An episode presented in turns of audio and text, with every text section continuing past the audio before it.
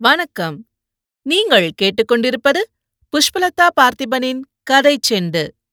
அமரர் கல்கி எழுதிய பொன்னியின் செல்வன். பகுதி ஒன்று. புதுவெள்ளம்.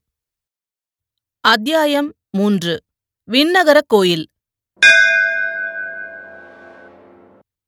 சில சமயம் சிறிய நிகழ்ச்சிகளிலிருந்து பெரிய சம்பவங்கள் விளைகின்றன. வந்தியத்தேவன் வாழ்க்கையில் அத்தகைய ஒரு சிறிய நிகழ்ச்சி இப்போது நேர்ந்தது. சாலையோரத்திலே நின்று பழுவேட்டரையரின் பரிவாரங்கள் போவதை வந்தியத்தேவன் பார்த்து கொண்டிருந்தான் அல்லவா? அவன் நின்ற இடத்துக்கு சற்று தூரத்திலேயே அவனுடைய குதிரை நின்று கொண்டிருந்தது. பழுவேட்டரையரின் ஆட்களிலே கடைசியாக சென்ற சிலரின் பார்வை அக்குதிரை மீது சென்றது. அடே இந்த குருதையை பாரடா! என்றான் ஒருவன். குருதை என்று சொல்லாதேடா! குதிரை என் சொல்! என்றான் இன்னொருவன். உங்கள் இலக்கோண ஆராய்ச்சி இருக்கட்டும். முதலில் அது குருதையா அல்லது கழுதையா என்று தெரிந்து கொள்ளுங்கள் என்றான் இன்னொருவன் வேடிக்கை பிரியன். அதையும் பார்த்து விடலாமடா? என்று சொல்லிக்கொண்டு அந்த ஆட்களில் ஒருவன் குதிரையை அணுகி வந்தான். அதன் மேல் தாவி ஏற முயன்றான். ஏறப் பார்க்கிறவன் தன் எஜமானன் அல்ல என்பதை அந்த அறிவு கூர்மையுள்ள குதிரை தெரிந்து கொண்டது. அந்த வேற்று மனிதனை ஏற்றிக்கொள்ள மாட்டேன் என்று முரண்டு பிடித்தது. இது பொல்லாத குதிரையடா! இதன் பேரில் நான் ஏறக்கூடாதாம். பரம்பரையான அரச குலத்தவன்தான் இதன் மேல் ஏறலாமாம். அப்படியென்றால் தஞ்சாவூர் முத்தரையன் திரும்பி வந்துதான் இதன் மேல் ஏற வேண்டும். என்று அவன் சமத்காரமாய் பேசியதைக் கேட்டு மற்ற வீரர்கள் நகைத்தார்கள். ஏனென்றால் தஞ்சாவூர் முத்தரையர் குலம் நசித்துப் போய் நூறு ஆண்டுகளாகிவிட்டன. இப்போது சோழர்களின் புலிக்கொடி தஞ்சாவூரில் பறந்து கொண்டிருந்தது.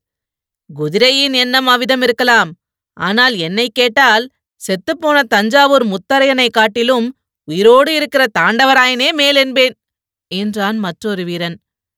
தாண்டவராயா உன்னை ஏற்றுக்கொள்ள மறுக்கும் குதிரை நிஜ குதிரைதானா என்று பார்த்துவிடு. ஒருவேளை பெருமாளின் திருநாளுக்கு வந்த பொய்க்கால் குதிரையாயிருந்தாலும் இருக்கலாம் என்றான் மற்றொரு பரிகாச பிரியன். அதையும் சோதித்து பார்த்து விடுகிறேன் என்று சொல்லிக்கொண்டு குதிரை மீது ஏறப்போன தாண்டவராயன் அதனுடைய வாளை முறுக்கினான். ரோஷமுள்ள அக்குதிரை உடனே பின்னங்கால்களை நாலு தடவை விசிறி உதைத்துவிட்டு ஓட்டம் பிடித்தது. குருதை ஓடுகிறதடா? நிஜ குருதை தானடா? என்று அவ்வீரர்கள் கூச்சலிட்டு உய் உய்! என்று கோஷித்து ஓடுகிற குதிரையை மேலும் விரட்டினார்கள். குதிரை திருநாள் கூட்டத்துக்கிடையே புகுந்து ஓடிற்று. ஜனங்கள் அதன் காலடியில் மிதிப்படாமல் இருப்பதற்காக பரபரப்புடன் அங்கும் இங்கும் நகர்ந்து கொண்டார்கள். அப்படியும் அவர்களில் சிலர் உதைப்பட்டு விழுந்தார்கள். குதிரை நெறிகெட்டு வெறிகொண்டு ஓடியது. இவ்வளவும் வந்தியத்தேவன் கண்ணெதிரே அதிசீக்கிரத்தில் நடந்துவிட்டது அவனுடைய முகத் தோற்றத்திலிருந்து குதிரை அவனுடைய குதிரை என்பதை ஆழ்வார்க்கடியான் கண்டு கொண்டான். பார்த்தாயா தம்பி அந்த பழுவூர் தடையர்கள் செய்த வேலையை? என்னிடம் நீ காட்ட வந்த வீரத்தை அவர்களிடம் காட்டுவதுதானே என்று குத்தி காட்டினான். வந்தியத்தேவனுக்கு ஆத்திரம் பொத்துக் கொண்டு வந்தது. எனினும் பல்லை கடித்துக்கொண்டு பொறுமையை கடைப்பிடித்தான். பழுவூர் வீரர்கள் பெருங்கூட்டமாயிருந்தனர். அவ்வளவு பேருடன் ஒரே சமயத்தில் சண்டைக்குப் போவதில் பொருளில்லை. அவர்கள் இவனுடன் சண்டை போடுவதற்காக காத்திருக்கவும் இல்லை. குதிரை ஓடியதை பார்த்து சிரித்துவிட்டு அவர்களும் விரைந்து மேலே நடந்தார்கள். குதிரை போன திசையை நோக்கி வந்தியத்தேவன் சென்றான். அது கொஞ்ச தூரம் ஓடிவிட்டு தானாகவே நின்றுவிடும் என்று அவனுக்கு தெரியும். ஆகையால் அதை பற்றி அவன் கவலைப்படவில்லை. பழுவேட்டரையரின் அகம்பாவம் பிடித்த ஆட்களுக்கு புத்தி கற்பிக்க வேண்டும் என்ற எண்ணம் அவன் உள்ளத்தில் அழுத்தமாக பதிந்தது புளியந்தோப்புக்கு அப்பால் ஜனசஞ்சாரம் இல்லாத இடத்தில் குதிரை சோகமே வடிவாக நின்று கொண்டிருந்தது. வந்தியத்தேவன் அதன் அருகில் சென்றதும் குதிரை கனைத்தது. ஏன் என்னை விட்டு பிரிந்து சென்று இந்த சங்கடத்துக்கு உள்ளாக்கினாய்? என்று அந்த வாயில்லா பிராணி குறை கூறுவது போல் அதன் களைப்பு தோணியது. வந்தியத்தேவன் அதன் முதுகை தட்டி சாந்தப்படுத்தலானான். பிறகரை திருப்பி அழைத்துக் கொண்டு சாலை பக்கம் நோக்கி வந்தான். திருவிழா கூட்டத்தில் இருந்தவர்கள் பலரும் அவனை பார்த்து இந்த முரட்டு குதிரையை ஏன் கூட்டத்தில் கொண்டு வந்தாய் தம்பி? எத்தனை பேரை அது உதைத்து தள்ளிவிட்டது? என்றார்கள். இந்த பிள்ளை என்ன செய்வான்? குதிரைதான் என்ன செய்யும்? அந்த பழுவேட்டரையரின் முரட்டு ஆட்கள் அல்லவா இப்படி செய்துவிட்டார்கள்? என்று இரண்டொருவர் சமாதானம் சொன்னார்கள். ஆழ்வார்க்கடியான் இன்னமும் சாலையில் காத்து கொண்டு நின்றான். இது ஏதடா சனியன்? இவன் நம்மை விடமாட்டான் போலிருக்கிறதே என்று எண்ணி வந்தியத்தேவன் முகத்தை சுளுக்கினான். தம்பி நீ அந்த பக்கம் போகப் போகிறாய்? என்று ஆழ்வார்க்கடியான் கேட்டான். நானா? கொஞ்சம் மேற்கு பக்கம் சென்று பிறகு தெற்கு பக்கம் திரும்பி சிறிது கிழக்கு பக்கம் வளைத்துக் கொண்டு போய் அப்புறம் தென்மேற்கு பக்கம் போவேன் என்றான் வந்தியத்தேவன். அதையெல்லாம் நான் கேட்கவில்லை. இன்று ராத்திரி எங்கே தங்குவாய்? என்று கேட்டேன். நீ எதற்காக அதை கேட்கிறாய்? ஒருவேளை கடம்பூர் சம்பவரையர் அரண்மனையில் நீ தங்குவதாயிருந்தால் எனக்கு அங்கே ஒரு வேலை இருக்கிறது. உனக்கு மந்திர தந்திரம் தெரியுமா என்ன? நான் கடம்பூர் அரண்மனைக்கு போகப் போகிறேன் என்பதை எப்படி அறிந்தாய்? இதிலென்ன அதிசயம்? இன்றைக்கு பல ஊர்களிலிருந்தும் பல விருந்தாளிகள் அங்கே வருகிறார்கள். பழுவேட்டரையரும் அவர் பரிவாரமும் அங்கேதான் போகிறார்கள். மெய்யாகவா என்று வந்தியத்தேவன் தன் வியப்பை வெளியிட்டான். மெய்யாகத்தான். அது உனக்கு தெரியாதா என்ன? யானை குதிரை பல்லக்கு பரிவட்டம் எல்லாம் கடம்பூர் அரண்மனையை சேர்ந்தவைதான். பழுவேட்டரையர் எதிர்கொண்டு அழைத்துப் போகின்றன. பழுவேட்டரையர் எங்கே போனாலும் இந்த மரியாதையெல்லாம் அவருக்கு நடைபெற்றே ஆக வேண்டும். வந்தியத்தேவன் மௌன யோசனையில் ஆழ்ந்தான். பழுவேட்டரையர் தங்குமிடத்தில் தானும் தங்குவதென்பது எளிதில் கிடைக்கக்கூடிய வாய்ப்பல்ல. அந்த மாபெரும் வீரருடன் பழக்கம் செய்து கொள்ள ஒரு சந்தர்ப்பம் கிடைத்தாலும் கிடைக்கலாம். ஆனால் அவருடைய முரட்டு பரிவாரங்களுடன் ஏற்பட்ட அனுபவம் இன்னும் அவனுக்கு கசந்து கொண்டிருந்தது. தம்பி எனக்கு ஒரு உதவி செய்வாயா? என்று ஆழ்வார்க்கடியான் இரக்கமான குரலில் கேட்டான். உனக்கு நான் செய்யக்கூடிய உதவி என்ன இருக்க முடியும்? இந்த பக்கத்துக்கே நான் புதியவன். உன்னால் முடியக்கூடிய காரியத்தையே சொல்வேன். இன்றிரவு என்னை கடம்பூர் அரண்மனைக்கு அழைத்துக் கொண்டு போ. எதற்காக? அங்கே யாராவது வீரசைவர் வருகிறாரா? சிவன் பெரிய தெய்வமா திருமால் பெரிய தெய்வமா என்று வாதித்து முடிவு கட்டப் போகிறீர்களா? இல்லை இல்லை சண்டை பிடிப்பதே என் வேலை என்று நினைக்க வேண்டாம். இன்றிரவு கடம்பூர் மாளிகையில் பெரிய விரை பெரிய விருந்து நடைபெறும். விருந்துக்குப் பிறகு களியாட்டம் சாமியாட்டம் குறவை கூத்து எல்லாம் நடைபெறும். குறவை கூத்து பார்க்க வேண்டும் என்று எனக்கு ஆசை. அப்படியிருந்தாலும் நான் உன்னை எப்படி அழைத்துப் போக முடியும்? என்னை உன் பணியால் என்று சொன்னால் போகிறது?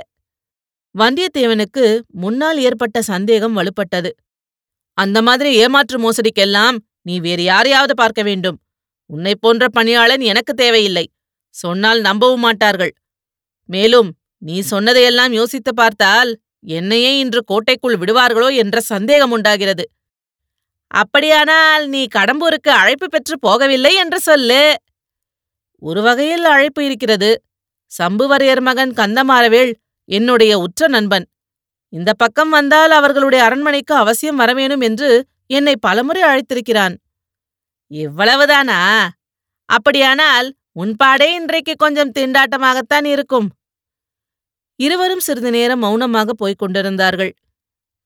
ஏன் என்னை இன்னும் தொடர்ந்து வருகிறாய்? என்று வந்தியத்தேவன் கேட்டான்.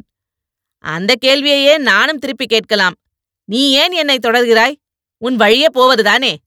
வழி தெரியாத குற்றத்தினால்தான். நம்பி நீ எங்கே போகிறாய்?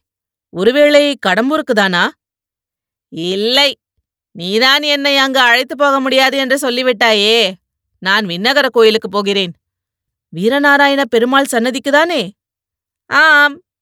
நானும் அந்த ஆலயத்துக்கு வந்து பெருமாளை சேவிப்பதற்கு விரும்புகிறேன். ஒருவேளை விஷ்ணு ஆலயத்துக்கு நீ வரமாட்டாயோ என்று பார்த்தேன். பார்க்க வேண்டிய கோயில் தரிசிக்க வேண்டிய சந்நிதி.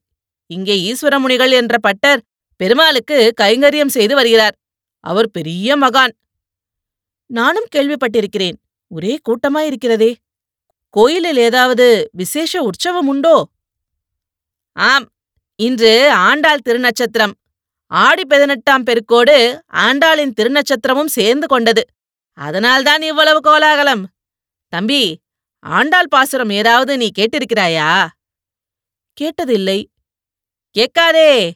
அதை காதினாலே கேட்காதே. ஏன் அவ்வளவு வைஷமியம்? வைஷமியமும் இல்லை விரோதமும் இல்லை. உன்னுடைய நன்மைக்குச் சொன்னேன். ஆண்டாளின் இனிய பாசுரத்தை கேட்டுவிட்டாயானால் அப்புறம் வாளையும் வேலையும் விட்டெறிந்துவிட்டு என்னைப் போல் நீயும் கண்ணன் மேல் காதல் கொண்டு விண்ணகர யாத்திரை கிளம்பி விடுவாய் உனக்கு ஆண்டாள் பாசுரங்கள் தெரியுமா? பாடுவாயா? சில தெரியும். வேதம் தமிழ் செய்த நம்மாழ்வார் பாசுரங்களில் சில தெரியும். பெருமாள் சன்னதியில் பாடப் போகிறேன். வேணுமானால் கேட்டுக்கொள். இதோ கோவிலும் வந்துவிட்டது. இதற்குள் உண்மையிலேயே வீரநாராயண பெருமாள் கோயிலை அவர்கள் நெருங்கி வந்துவிட்டார்கள். விஜயாலய சோழனின் பேரனான முதற் பராந்தக சோழன் மதுரையும் ஈழமும் கொண்ட கோப்பரகேசரி என்ற பட்டம் பெற்றவன். சோழ பேரரசுக்கு அஸ்திவாரம் அமைத்தவன் அவனே. தில்லை சிற்றம்பலத்துக்கு அவன் பொன்கூரை வேய்ந்து சரித்திர புகழ் பெற்றவன். சோழ சிகாமணி சூரசிகாமணி முதலிய பல விருது பெயர்களோடு வீரநாராயணன் என்னும் சிறப்பு பெயரையும் அவன் கொண்டிருந்தான். பராந்தகனுடைய காலத்தில் வடக்கே இரட்டை மண்டலத்து ராஷ்டிரகூட மன்னர்கள் வலிமை பெற்று விளங்கினார்கள். மானிய கேடத்திலிருந்து அவர்கள் படையெடுத்து வரக்கூடும் என்று பராந்தகன் எதிர்பார்த்தான். எனவே தனது முதற் புதல்வனாகிய இளவரசன் ராஜதித்தனை ஒரு பெரிய சைன்யத்துடன் திருமுனைப்பாடி நாட்டில் இருக்கச் செய்தான். அந்த சைன்யத்தை சேர்ந்த லட்சக்கணக்கான வீரர்கள் வேலையின்றி சும்மா இருக்க நேர்ந்த காலத்தில் ராஜதித்தன் ஒரு யோசனை செய்தான். குடிமக்களுக்கு உபயோகமான ஒரு பெரும் பணியை அவர்களைக் கொண்டு செய்விக்க எண்ணினான். வடக்காவேரி என்று பக்தர்களாலும் கொள்ளிடம் என்று மற்றவர்களாலும் அழைக்கப்பட்ட பெரு நதியின் வழியாக அளவில்லாத வெள்ள நீர் ஓடி வீணே கடலில் கலந்து கொண்டிருந்தது. அதில் ஒரு பகுதியை பயன்படுத்த எண்ணி தன் வசமிருந்த வீரர்களைக் கொண்டு கடல் போன்ற விசாலமான ஏரி ஒன்றை அமைத்தான். அதை தன் அருமை தந்தையின் பெயரால் வீரநாராயண ஏரி என்று அழைத்தான். அதன் கரையில் வீரநாராயணபுரத்தை ஏற்படுத்தி அதில் ஒரு விண்ணகரையும் எடுத்தான். விஷ்ணு கிரகம் என்பது அந்நாளில் விண்ணகரம் என்று தமிழாக்கப்பட்டு வழங்கிற்று. ஸ்ரீமன் நாராயணமூர்த்தி நீரில் பள்ளி கொண்டு நீர்மயமாக இருப்பவரல்லவா? எனவே ஏரிகளை காத்தருளுவதற்காக ஏரிக்கரையையொட்டி ஸ்ரீ நாராயணமூர்த்தி கோயில் எடுப்பது அக்காலத்து வழக்கம். அதன்படி வீரநாராயணபுர விண்ணகரத்தில் வீரநாராயண பெருமாளை கோயில் கொண்டு எழுந்தருளச் செய்தான். அத்தகைய பெருமாளின் கோயிலுக்குத்தான் இப்போது வந்தியத்தேவனும் ஆழ்வார்க்கடியானும் சென்றார்கள். சன்னதிக்கு வந்து நின்றதும் ஆழ்வார்க்கடியான் பாட ஆரம்பித்தான். ஆண்டாளின் பாசுரங்கள் சிலவற்றை பாடிய பிறகு நம்மாழ்வாரின் தமிழ் வேதத்திலிருந்து சில பாசுரங்களை பாடினான். பொலிக பொலிக பொலிக போயிற்று வல்லுயிர் சாபம் நலியும் நரகமும் நைந்த நமனுக்கிங்கு யாதொன்றுமில்லை. கலியும் கெடும் கண்டு கொள்மின் கடல் வண்ணப் பூதங்கள் மண்மேல் மலிய புகுந்து இசைப்பாடி ஆடி உழித்தர கண்டோம் கண்டோம் கண்டோம் கண்டோம் கண்ணுக்கினியென கண்டோம். தொண்டீர் எல்லோரும் வாரீர். தொழுது தொழுது நின்றார்த்தும். வண்டார் தன்னன் துழாயான். மாதவன் பூதங்கள் மண்மேல் பண்டான் பாடி நின்றாடி பறந்து திரிகின்றனவே. இவ்விதம் பாடி வந்தபோது ஆழ்வார்க்கடியானுடைய கண்களிலிருந்து கண்ணீர் பெருகி தாரை தாரையாய் அவன் கன்னத்தின் வழியாக வழிந்தோடியது. வந்தியத்தேவன் அப்பாடல்களை கவனமாகவே கேட்டு வந்தான். அவனுக்கு கண்ணீர் வராவிட்டாலும் உள்ளம் கசிந்துருகியது. ஆழ்வார்க்கடியானை பற்றி அவன் முன்னர் கொண்டிருந்த கருத்தும் மாறியது. இவன் பரம பக்தன் என்று எண்ணிக்கொண்டான் வந்தியத்தேவனைப் போலவே கவனமாக அப்பாசுரங்களை இன்னும் சிலரும் கேட்டார்கள். கோவில் முதலிமார்கள் கேட்டார்கள். அர்ச்சகர் ஈஸ்வரப்பட்டரும் கண்ணில் நீர்மல்கி நின்று கேட்டார். அவருக்கு அருகில் நின்று கொண்டு அவருடைய இளம் புதல்வன் பால்மனம் மாறா பாலகன் ஒருவன் கேட்டிருந்தான். ஆழ்வார்க்கடியான் பத்து பாசுரங்களை பாடிவிட்டு கலிவயல் தென்னை குருகூர் காரி மாறன் சடகோபன் ஒலிப்புகழ் ஆயிரத்திப்பத்தும் உள்ளத்தை மாசறுக்குமே என்று பாசுரத்தை முடித்தான். கேட்டிருந்த பட்டரின் குமாரனாகிய பாலகன் தன் தந்தையிடம் ஏதோ கூறினான். அவர் மல்கிய கண்ணீரை துடைத்துக் கொண்டு ஐயா குருகூர் சடகோபர் என்னும் நம்மாழ்வார் மொத்தம் ஆயிரம் பாடல்கள் பாடியிருப்பதாக தெரிகிறதே. அவ்வளவும் உமக்கு தெரியுமா? என்று கேட்டார். அடியேன் அவ்வளவும் பாக்கியம் செய்யவில்லை. சில பத்துக்கள் தான் எனக்கு தெரியும் என்றான் ஆழ்வார்க்கடியான். தெரிந்த வரையில் இந்த பிள்ளைக்கு சொல்லிக் கொடுக்க வேண்டும் என்றார் ஈஸ்வரமுனிகள். பின்னால் இந்த ஊர் பல பெருமைகளை அடையப் போகிறது. பால்வடியும் முகத்தில் தேஜஸ் பொலிய நின்று நம்மாழ்வார் பாசுரங்களைக் கேட்ட பாலகன் வளர்ந்து நாதமுனிகள் என்ற திருநாமத்துடன் வைஷ்ணவ ஆச்சாரிய பரம்பரையில் முதலாவது ஆச்சாரியார் ஆகப் போகிறார். குருகூர் என்னும் ஆழ்வார் திருநகருக்கு சென்று வேதம் தமிழ் செய்த நம்மாழ்வாரின் ஆயிரம் பாசுரங்களையும் தேடி சேகரித்து வரப்போகிறார். அப்பாசுரங்களை அவருடைய சீடர்கள் இசையுடன் பாடி நாடெங்கும் பரப்பப் போகிறார்கள். நாதமுனிகளின் பேரராக அவதரிக்கப் போகும் ஆளவந்தார் பல அற்புதங்களை செய்தருளப் போகிறார். இந்த இருவரும் அவதரித்த க்ஷேத்திரத்தை தரிசிக்க உடையவராகிய ஸ்ரீ ராமானுஜரே ஒரு நாள் வரப்போகிறார். வரும்போது வீரநாராயண ஏரியையும் அதன் எழுபத்தி நான்கு கணவாய்களையும் பார்த்து அரிசேக்கப் போகிறார். ஏரி தண்ணீர் எழுபத்தி நாலு கணவாய்களின் வழியாக பாய்ந்து மக்களை வாழ வைப்பது போலவே நாராயணனுடைய கருணை வெள்ளத்தை ஜீவகோடிகளுக்கு பாய செய்வதற்காக எழுபத்தி நாலு ஆச்சாரிய பீடங்களை ஏற்படுத்த வேண்டும் என்றும் அம்மகானின் உள்ளத்தில் உதயமாகப் போகிறது.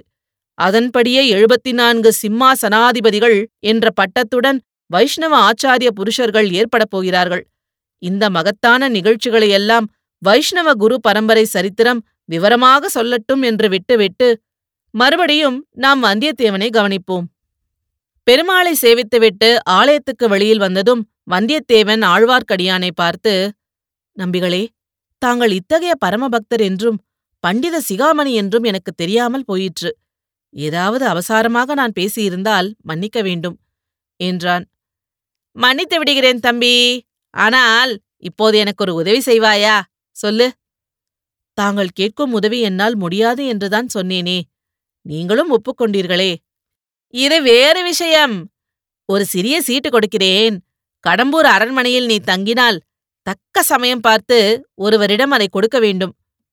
யாரிடம்? பழுவேட்டரையரின் யானைக்கு பின்னால் மூடு பல்லக்கில் சென்றாளே அந்த பெண்மணியிடம். நம்பிகளே என்னை யார் என்று நினைத்தீர்கள்?